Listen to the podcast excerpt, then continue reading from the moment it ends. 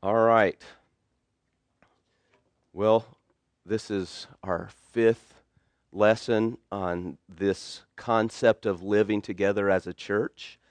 And so far in the class, we've looked at several aspects of what it means to live together as a church. So, um, thinking back, just if you've, if you've been here for, for the duration, what is the kind of the distinct evidence that a group of people make up a Christian church?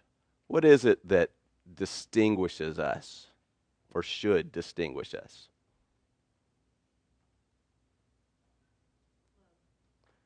Love. We'll talk about that today. That's true. It's not the answer I'm looking for. Unity. That's right. Unity is what should distinguish us as the body of Christ. So, you know, we talked in the first couple of weeks. Uh, here comes here comes our. Hold on one minute. So the world looks at us. Can you hear me now? the world looks at us, doesn't understand how we can be unified.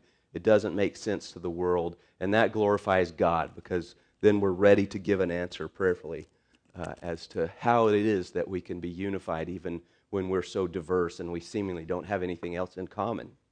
So we talked about that.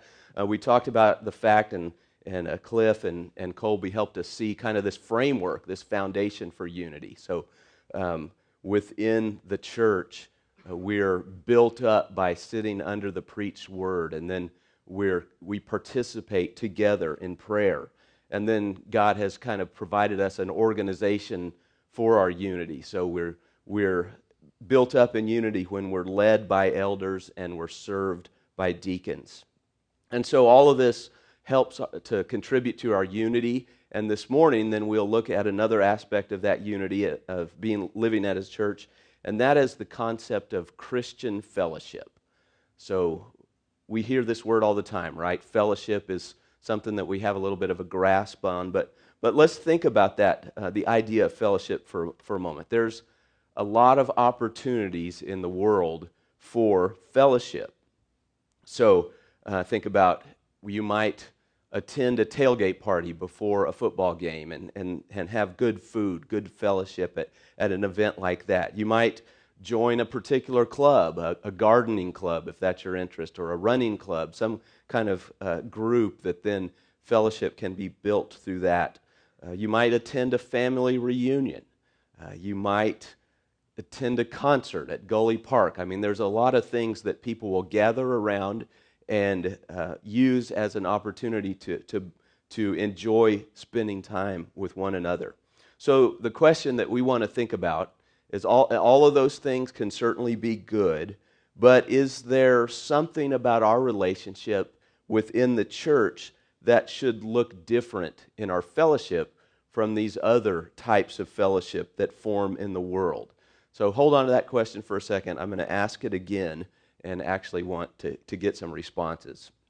But thinking about the church, Acts 2:42 says this, and they devoted themselves to the apostles' teaching to the fellowship, uh, to the breaking of bread and the prayers. So the church was dis- made distinct, or it was seen as distinct, because there was a devotion to those things uh, the apostles' teaching, fellowship, breaking of bread, and to prayer. So this is how the church is characterized. And so what we want to think about then is what then does it look like to be devoted to fellowship in this way as one of those things that distinguishes the church. It's a devotion to fellowship. So this morning we'll look at that. We'll consider that um, what that might look at look like. So first of all, we'll look at what characterizes healthy fellowship, and then we'll build on that to consider and explore what characterizes loving fellowship. So those are really our two two points this morning. So first the character of healthy fellowship. So think again about the fellowship that occurs in the world um, and occurs naturally around friends, around family, around common interests. And here's the question again What makes Christian fellowship distinct from every other community? any thoughts on what might or should make us distinct from those other types of what we might call fellowship?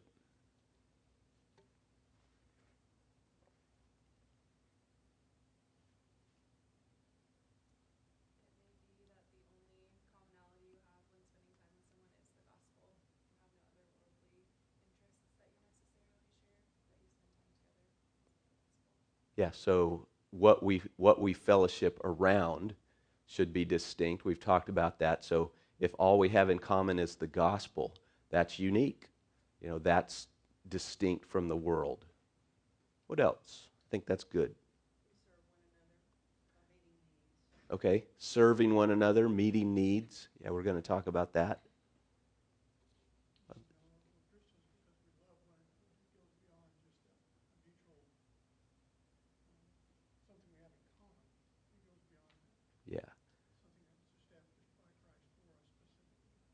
Yeah, so David, Dave says, uh, he refers to Christ and who said they will know who we are by our love for one another. They will know that. And, and, we, and that's, that's kind of where we want to steer this conversation, this idea of loving one another. So turn over to John chapter 13. We'll look at that very passage that Dave referenced.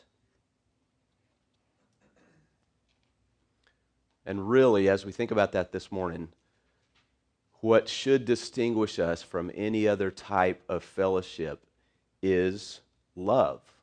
That's a really simple answer, but it's a really profound answer as well. And, and we want to listen and hear what Jesus says about that. So in John chapter 13, look at verse 34. Jesus says, A new commandment I give to you, that you love one another. Just as I have loved you, you also are to love one another. By this, all people will know that you are my disciples if you have love for one another. So, Christ making a very bold, strong statement here about us and for us, and that is that we should love one another. And it's interesting, he says here, this, he says, a new commandment um, I give to you. So, a new commandment. And you think about that in other places, uh, Jesus had been asked, Well, what's the greatest commandment? He, he says the greatest commandment is to love the Lord your God with all your whole heart, uh, mind, soul, and strength. And he says the second is like it to love your neighbor as yourself. So, this idea of loving your neighbor is old. It's not a new commandment, it goes all the way back to Moses.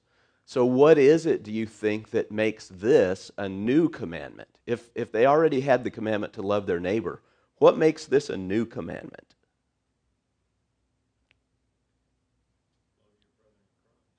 Okay, love your brother in Christ. Dave, yes.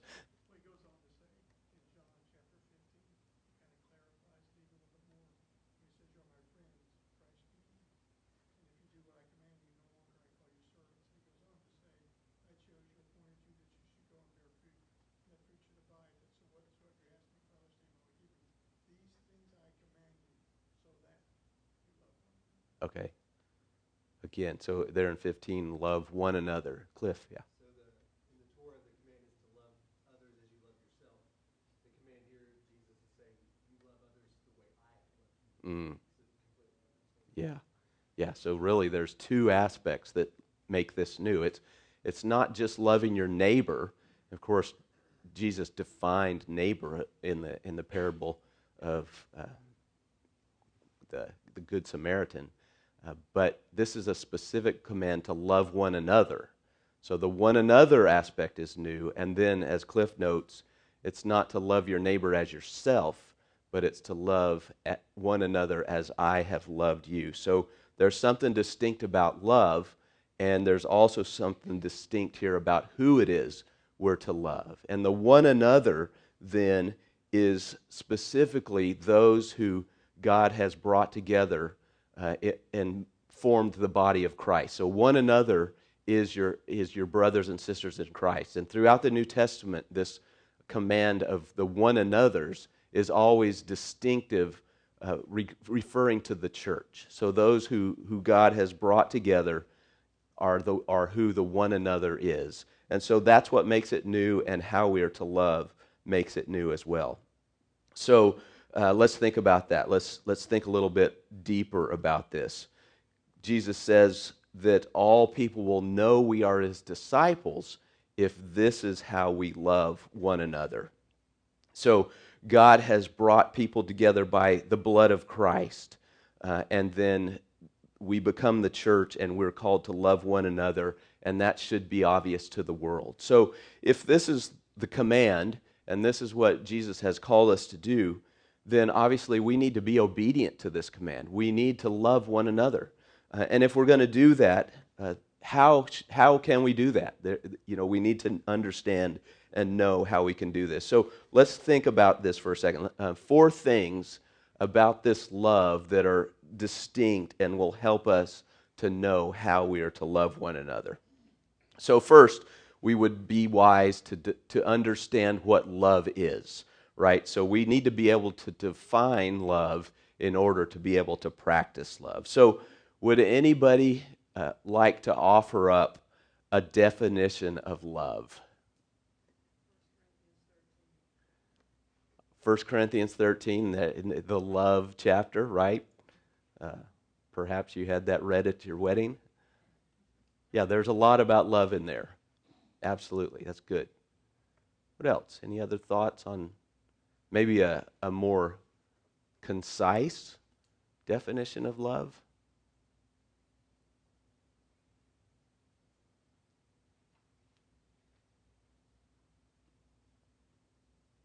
I think if you look at like John three sixteen, that for God so loved the world that He gave. So I think there's an aspect of love that is costly giving of oneself for the well-being of another. Okay, that's good. Costly giving of oneself for the well being of another.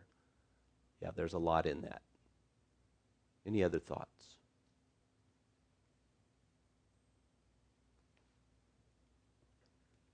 S- certainly in Scripture, there are a lot of places we could go to think more deeply about love. So 1 Corinthians 13, a good spot. Um, John 3.16, a good spot. Uh, let's let's look, let's turn over to Romans chapter 5. You know, when I'm trying to get, get a handle on love, this is a spot that, that helps me.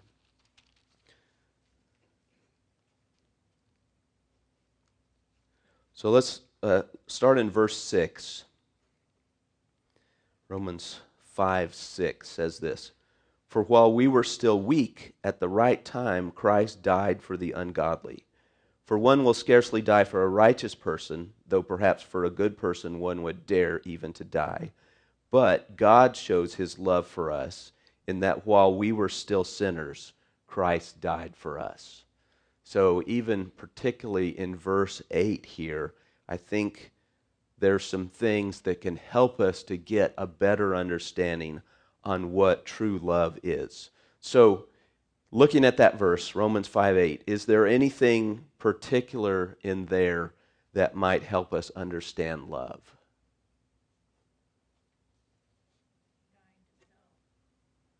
Dying to self. Yeah, so there's a sacrificial, a, a deeply costly sacrificial aspect of it. That's good. What else?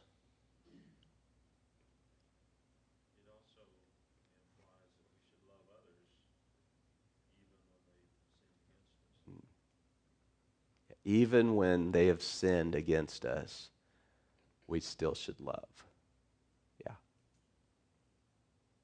Yeah, those are those are good things. You know, really there's kind of four things in here if, if you want to if you're a note taker. Look at these four aspects of love that we can just see from this one verse. So it says uh, he says there, but God shows his love for us. So the first thing we see there is that love is shown, love is demonstrable. So love is not a feeling, um, love is not a, a warm, fuzzy emotion where we just kind of, our palms get all sweaty. Love is demonstrated.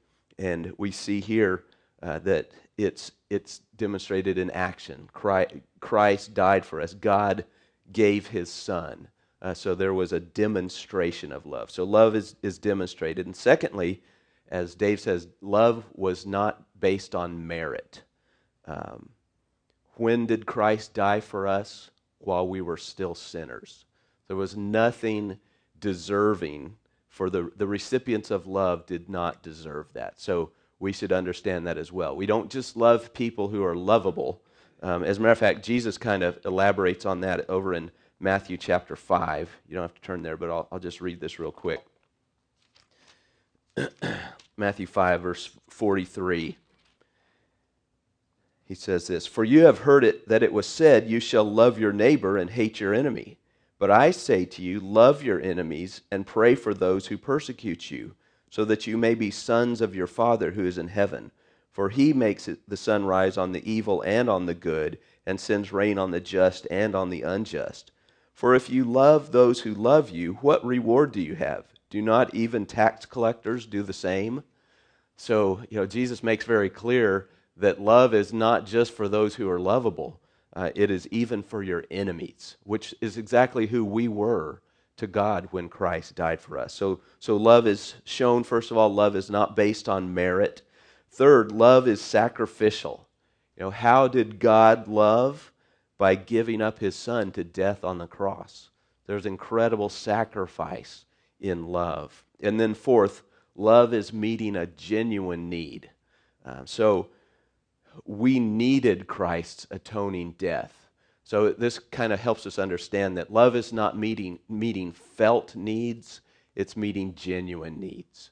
You know, it, we we sometimes tend to think that it's loving to do for somebody what they want us to do for them, but that's not always what's best for them, right?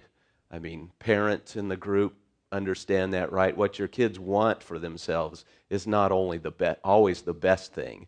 And so we love them not by giving them what they want, but giving them what they need. And so we see that here again. Love is um, a, a, way to meet needs that are genuine needs, just as, as God met our genuine need for salvation and reconciliation to Himself through the way that was, that, that was possible, which was very sacrificial. So, so kind of a, a one sentence definition love is shown by sacrificially meeting the genuine needs of undeserving sinners. So, if we kind of use that for a working definition uh, when we're uh, thinking about fellowship this morning, you know, we'll, we'll be talking about love being something that's shown by sacrificially, sacrificially meeting the genuine needs of undeserving sinners. And Christ is our example for this, right? It goes back to um, what was noted before he says that just as I have loved you, you also are to love one another. So when we think about how Christ loved us and sacrificed for us, uh, he gave everything. And that's the way he's calling us to love others as well. So, so given that fact, uh, that what love is, then it kind of leads us to our second point, which is love is hard. Uh, this is not easy. You know, it's, it's not something that uh, motivational speech will spur us on to do. This, this is very difficult. Um, and it's hard to show sacrificial love by meeting those genuine needs, not only because the people whose needs we are meeting are sinners, but because we're sinners as well. So we have a hard time loving because of our sinfulness. You know, my default when there's a need is to let somebody else do it. You know, that's so much easier. Uh, if somebody else will step up and, and meet a need, then I can avoid all of the hard things. You know, I can relax instead of serving somebody. I can avoid awkward conversations. I can avoid giving up my preferences. You know, if somebody else will do it, that's ideal. Not only that, then I don't have to deal with the messiness of relationships. I won't get my feelings hurt. I won't be disappointed. I won't be frustrated when my advice isn't taken. You know, the more I think about it, the more I kind of think about how uh, it how we have to love one another, the more it just seems kind of unreasonable to ask me to do that. And maybe it's even impossible. I mean, how could I possibly love somebody in this sacrificial way that, that we see Christ doing it?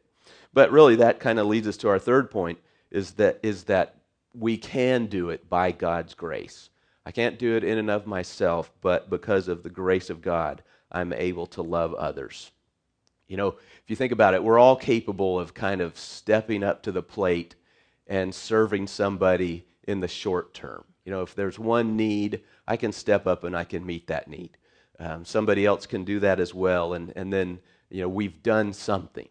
But the real difficulty here is the continually loving, the endurance, the, the doing it over and over and not burning out, not kind of uh, losing steam. Um, and so when we think about that, you know, if I step up, I love somebody, things are going well, but then what if at, at some point then I'm rejected? What if I don't, uh, my love isn't appreciated anymore? If I just don't seem to be doing any good, I keep going back and trying to help this person, but they're not making any progress. You know, our, our uh, default, I think, generally is then to just give up, just to wash our hands. But it's only by God's grace that we can endure in love, that we can continue to love somebody like that. Quick fixes generally don't work. You know, that might solve an immediate issue, but we have to be in it for the long haul, and that requires God's grace. So the question then is how does God's grace spur us on to enduring love? And the answer really is that our love flows out of the fact that we are loved by Him. Uh, you know, we know that from First John that um, He loved us first. Therefore, we're able to love others. So, how does that work? You know, just the idea and the knowledge and the understanding that we've been loved first by God, therefore we should love others. How does God's grace empower us to love? Any thoughts on that? We didn't deserve it. So that helps us to understand that. I think so. What else? Yeah, it's not only eh, God's the knowledge of God's grace that empowers us, but it's God's spirit within us that uh, provides that power to love as well. Yeah, I think that's right as well. Any other thoughts on how it is that God's grace can empower us to love?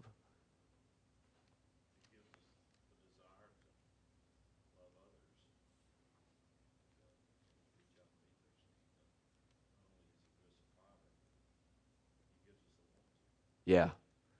He enables us to want to love others, to genuinely um, love them so that we want to do that. Yeah, Cliff.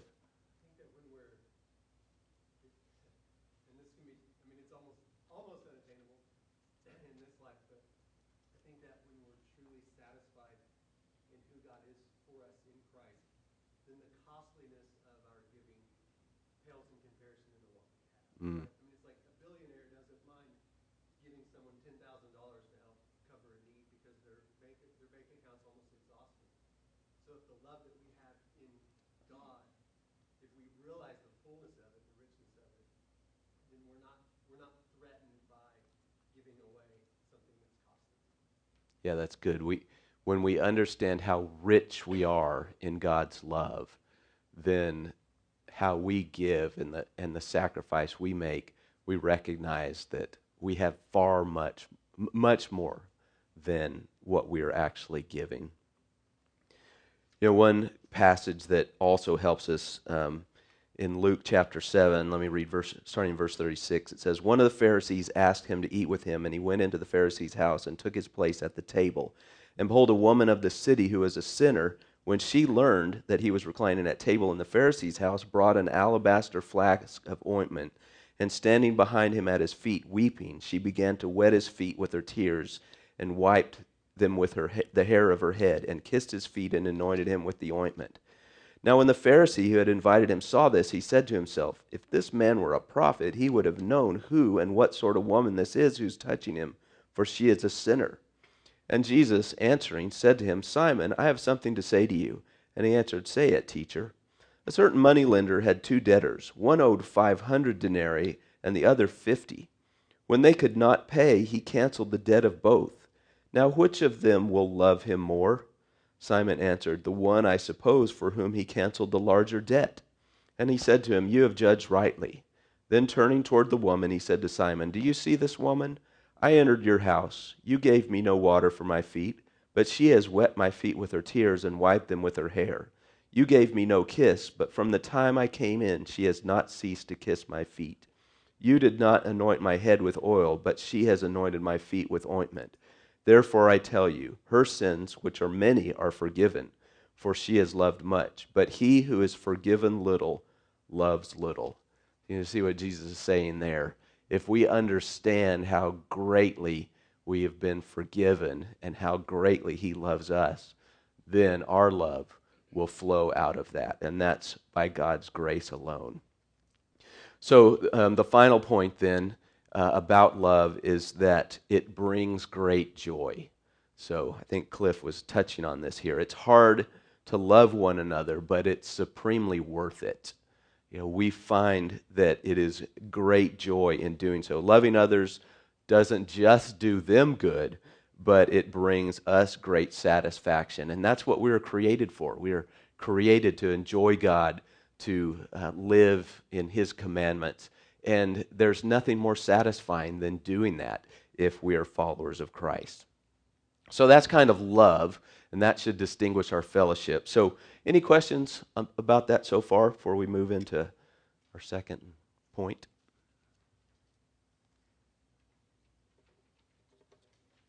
All right. Well, the, the second point we want to make then is if healthy fellowship is characterized by love, then let's think practically about what a loving fellowship should look like. So, the character of loving fellowship. Uh, so, if our fellowship is to be marked by a love that, as we said before, is shown by sacrificially meeting the genuine needs of undeserving sinners, what should that look like? So let's consider six aspects. Not again, not exhaustive, never is, but six things that we can and, and perhaps should do to be able to reflect a loving fellowship. So, first thing here is that love seeks understanding. Love seeks understanding. So, what do I mean by this?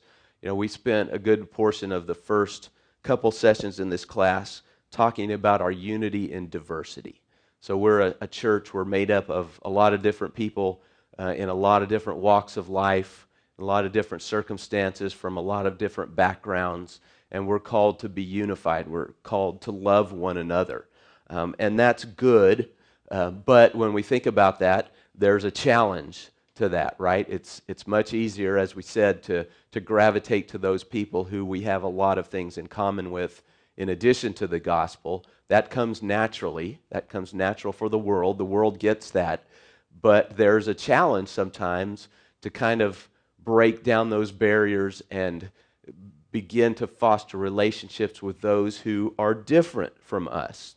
And so, in pursuing those type of relationships, which we want to do, we need to be considerate of the differences between one another. So at the same time, we need to extend a lot of grace to one another. So, um, you know, think about um, what makes pursuing these type of relationships difficult. Uh, and even, I'll throw that out there. You know, if you think about uh, if I'm called to, to love and be in fellowship with those who are different from me, what makes that hard? Anything?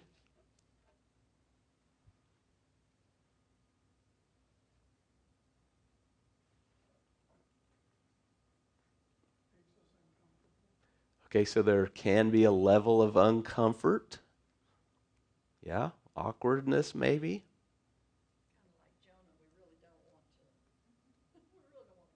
Yeah, it's, we just it's a lot easier just to not do it. Yeah. Yep other other things that make it hard.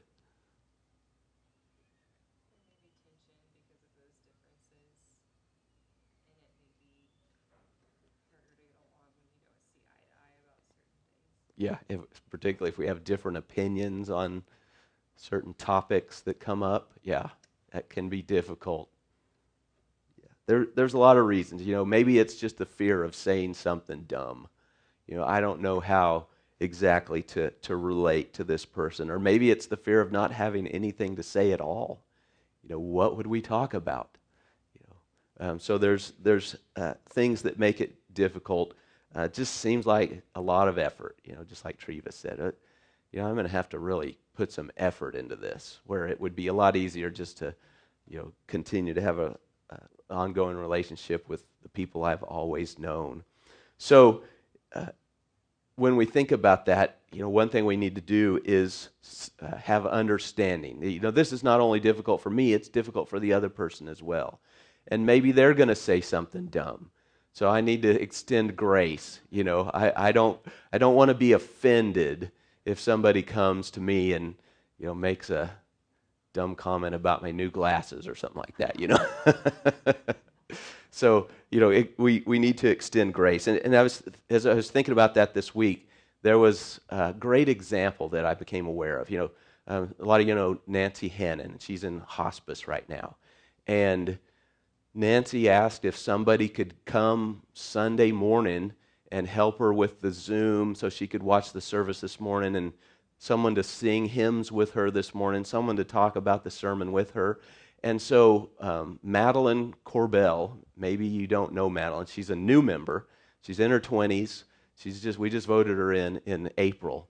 She volunteered to go and, and spend the time with, with Nancy this morning. And, you know, maybe they know each other. I don't know. Maybe they did know each other. But in the time Madeline's been a, a member, Nancy's probably only been able to even be here a handful of times.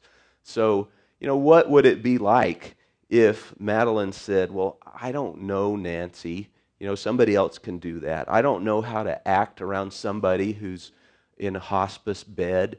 You know, so there, there's an understanding that love seeks to overcome. And so there's a beautiful picture in that of how we love one another in the church.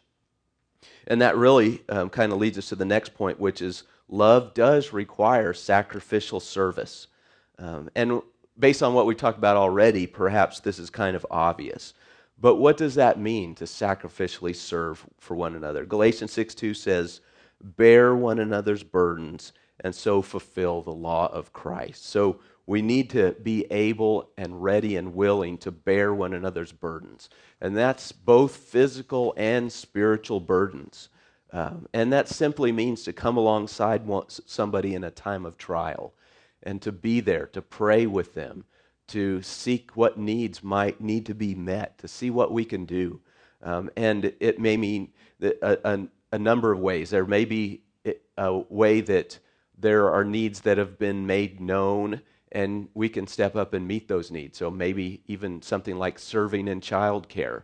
You know, that's a well-known need that's been put out there to the body. So we can come alongside and serve the body by meeting that need. Um, but at the same time, it may just mean being in relationships with people so that you know when those needs come up. You know, one thing that uh, can be the case is like we don't know uh, that somebody has a need and how can we meet it if we don't know? But if we're building relationships with one another where we know those needs then we're able to meet those things. So um, re, laboring alongside people in close relationship in prayer and in service. Third thing is uh, love genuine love leads to holiness. So this really begins to engage in this idea that love is meeting genuine needs, not felt needs. So, what do you do when you see a brother or sister falling into a pattern of sin? Do you say something to that person? Do you not say something and pray that somebody else will? You know, love also requires po- us pointing one another towards holiness. And if we truly one, do love one another, we will speak up, and we'll do so kind of in the spirit of Colossians 3:16, uh, and that says this. It says, Let the word of Christ dwell in you richly, teaching and admonishing one another in all wisdom, singing psalms and hymns and spiritual songs with thanks, thankfulness in your hearts to God. So it says we need to teach and admonish one another you know and so this is part of what we need to do in fellowship drawing one another towards holiness and so um, as we think about those things we also then need to be willing to be transparent with one another you know there's no benefit from maintaining a facade. You know, when, when we're, if, if we're in genuine fellowship, our position won't be to hide all of the problems and all of the issues in my life so that I look good. Uh, my, my position will be that I would, be want, I would want the brothers and sisters in Christ to know what's going on in my life, knowing even the sin patterns that I may be struggling with, so that they can pray for me, so that they can help me to avoid the things that cause temptation, so that I know that I'm accountable to others. All of this builds up the body. Uh, you know, there's no long term benefit to hiding my sin. It will fi- find you out ultimately. Wouldn't it be better if there were people walking alongside you and, and building you up and helping you to avoid those things? So, love leads to holiness. Um, and this is not, yes, Catherine.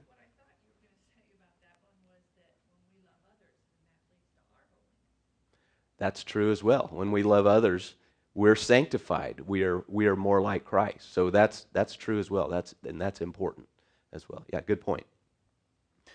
Um, and, you know, this is not just crisis management. You know, we don't jump into somebody's life when they're, they're falling, about to fall off the cliff. I mean, if we will be in fellowship continually, as we talked about before, for the long haul, then we'll be able to spot those things and we'll be able to help before, uh, Lord willing, it becomes a crisis. Fourth thing here love extends mercy and forgiveness. So we are to call one another to holiness. Um, we're also uh, in, we want to be willing to tell the truth, but we also need to forgive. We need to be willing to forgive and reconcile broken relationships. The Lord's forgiveness of you should be the basis of your willingness to forgive a brother and sis- or sister in Christ who has wronged you, who has genuinely wronged you. Uh, you know, what's your instinct when somebody uh, sins against you? Is it to withdraw, to step back from that relationship? Is it to hold a grudge? Um, is it to seek revenge? You know, is it even to leave the church? You know, all of these things are responses that the world gets. The world says, yeah, that's what I would have done. You know, if somebody had wronged me like that, I would have done those things. I would have, I would have cut them off. I would have sought revenge. I would have just left the church. You know, what is, what is the picture, on the other hand, when we forgive? Uh, and then the world says, boy, that's, that's unique. I've never seen anything like that. And again, it's based on the truth that Christ has forgiven us much. You know, Christ has forgiven, He's not only forgiven your sins, He's also forgiven the sins of that person who just sinned against you.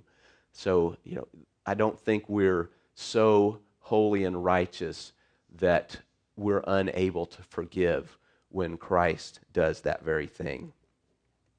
Well, next, the fifth thing love brings comfort in suffering. Um, we are here to comfort one another. Again, a, a good place we see that is 2 Corinthians chapter 1. Let me read that real quick.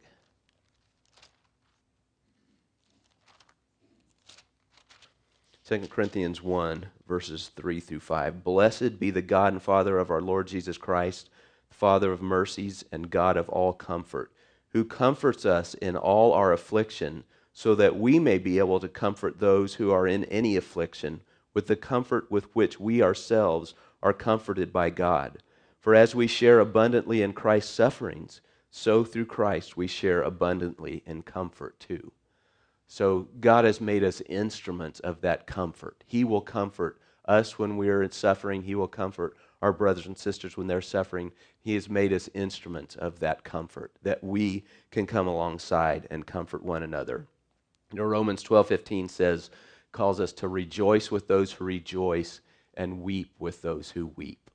So when our brother or sister is going through something that's a crisis, and they're weeping, we should be right there weeping with them. I think of Job's friends. You know, they started off real well um, when they saw the pain and suffering that Job was going through. They went, they mourned, they wailed, and they just sat with him for seven days and didn't say anything. You know, what a great picture of, of what it means to comfort somebody. Unfortunately, then they began to speak. But before that, uh, you know, it went really well. maybe maybe we should say less and just um, be with one another more. I don't know. Well, one last point here this morning. Um, in, in the fellowship, genuine loving fellowship considers the whole body, not just individuals within the body. And what do you, what do you think I might mean by that?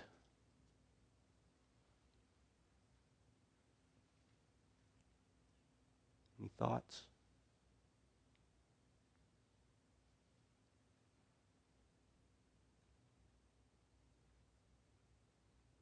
It's kind of challenging to think about, isn't it? Okay, a commitment to faithfulness. What do you mean by that, Treva? Okay. by being present, by encouraging Yeah. Yeah, have you ever considered that your mere presence on Sunday morning is an encouragement to others? You know, a lot of times we just think about church being something that f- feeds us and builds, it just builds me up. So if I go to church, I, I'm built up. If I don't, then I miss out. And that's certainly true, but have you ever considered that the rest of the body is encouraged and built up by you being there? So your being there not only built, is enabling yourself to be built up, but it actually builds up others. Yeah, that's a good that's a good way to think about it.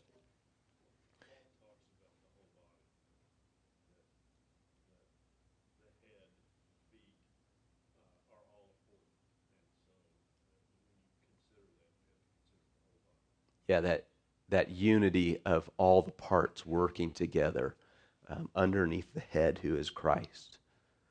Yeah, and that's a that's how we can kind of begin to think of it from that perspective of, of it's the whole body, it's not just me.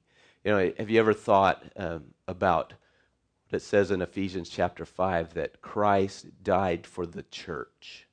You know, Christ didn't die for a bunch of individuals, He died for the church. And so we need to sometimes have a more corporate mindset than church is just about me.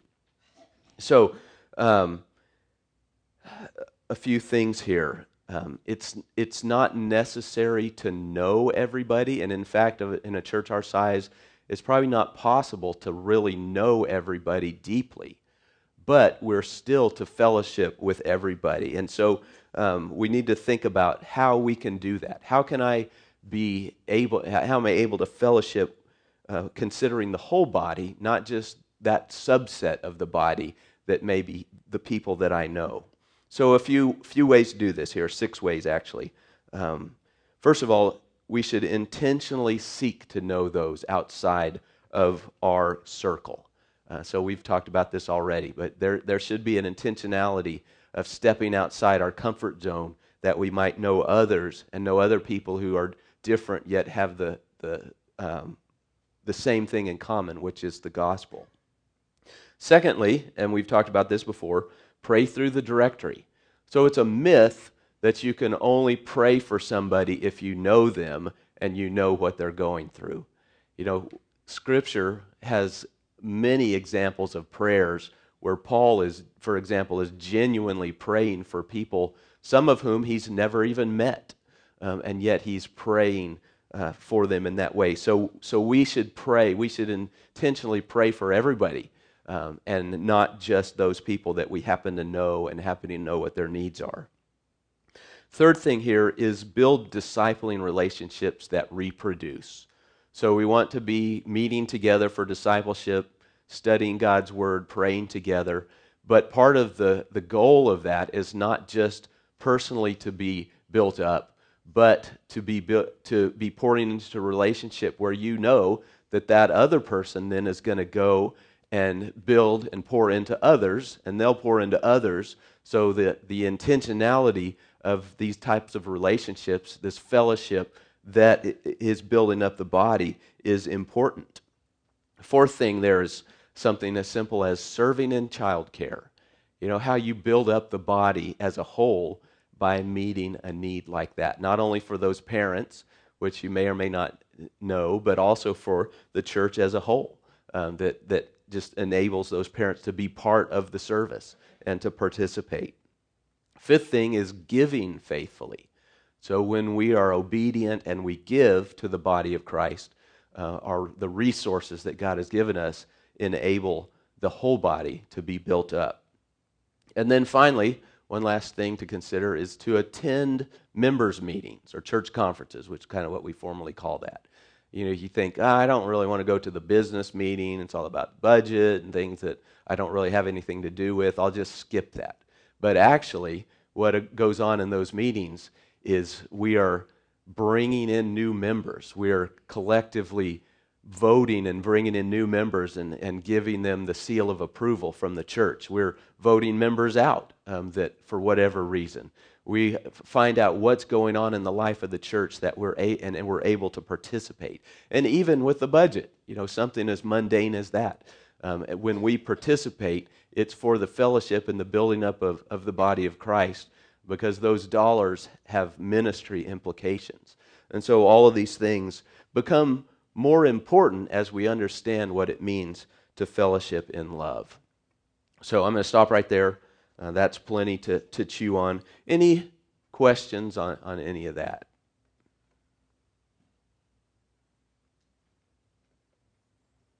All right.